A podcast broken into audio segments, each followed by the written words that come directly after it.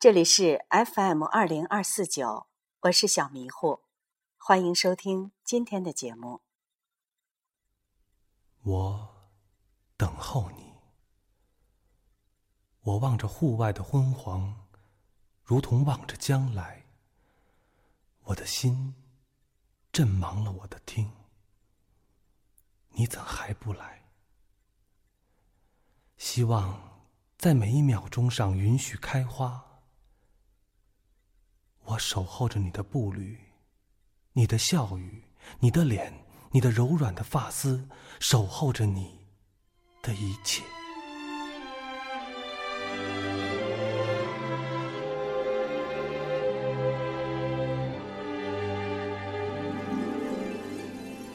如果这个时候窗外有风，我就有了飞的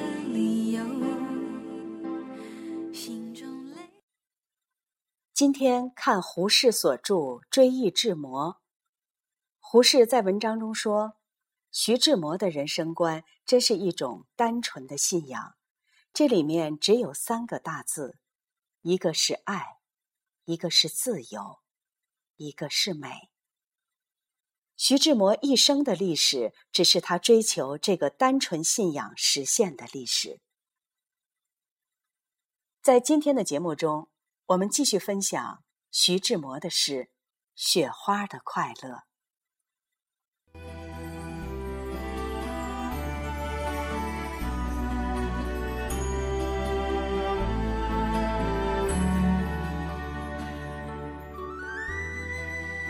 假如我是一朵雪花，翩翩的在半空里潇洒。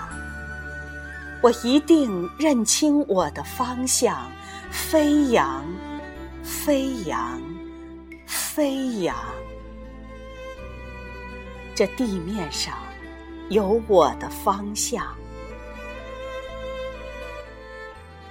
不去那冷漠的幽谷，不去那凄清的山路，也不上荒街去惆怅，飞扬，飞扬。飞扬，你看，我有我的方向，在半空里涓涓的飞舞，认明了那清幽的住处，等着他来花园里探望。飞扬，飞扬，飞扬。他身上有朱砂梅的清香。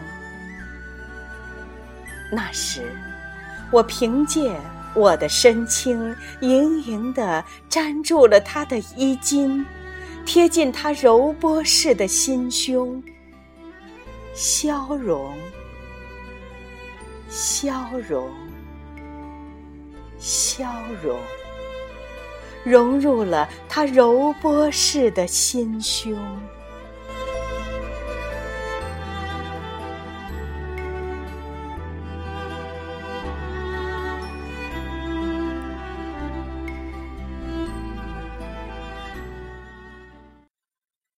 这首诗写于一九二四年十二月。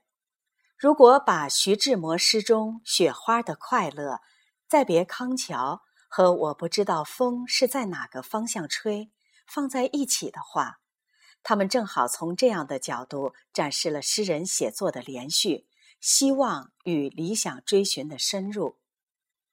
这是一个比较有趣的比较，因为这三首名篇风格之一致。内在韵脉之清晰，很容易令人想到矛盾的一句话：“不是徐志摩做不出这首诗。”徐志摩用了许多文字来抵抗现实世界的复杂，在现实世界的摧毁面前，他始终保持的却是雪花的快乐、康桥的梦，以及我不知道风在哪个方向吹的无限惆怅。如果说现代诗的本质就是诗人穿越现实去获取内心清白、坚守理想高贵，那么我们不难理解人们对于雪花、康桥和风的偏爱。在徐志摩的诗中，爱情诗是他全部诗作中最有特色的部分。这些爱情诗舒畅了他对爱与美的追求。他有时以自己的感情为基础，有时则以假想的异性为对象。而在《雪花的快乐》中，诗人把它做了升华，既把他对爱情的追求与改变现实社会的理想联系在了一起。包含着反封建伦理道德、要求个体解放的积极因素，热烈而清新，真挚而自然，真切地表达了诗人对一切美好事物的执着追求。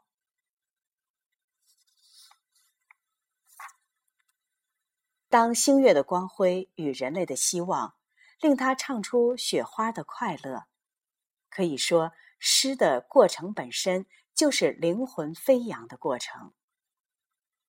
雪花的快乐，再别康桥和我不知道风是在哪个方向吹，之所以成为徐志摩诗风的代表作，不仅是表面语言风格的一致，更重要的是内在灵魂气韵的相吸相连。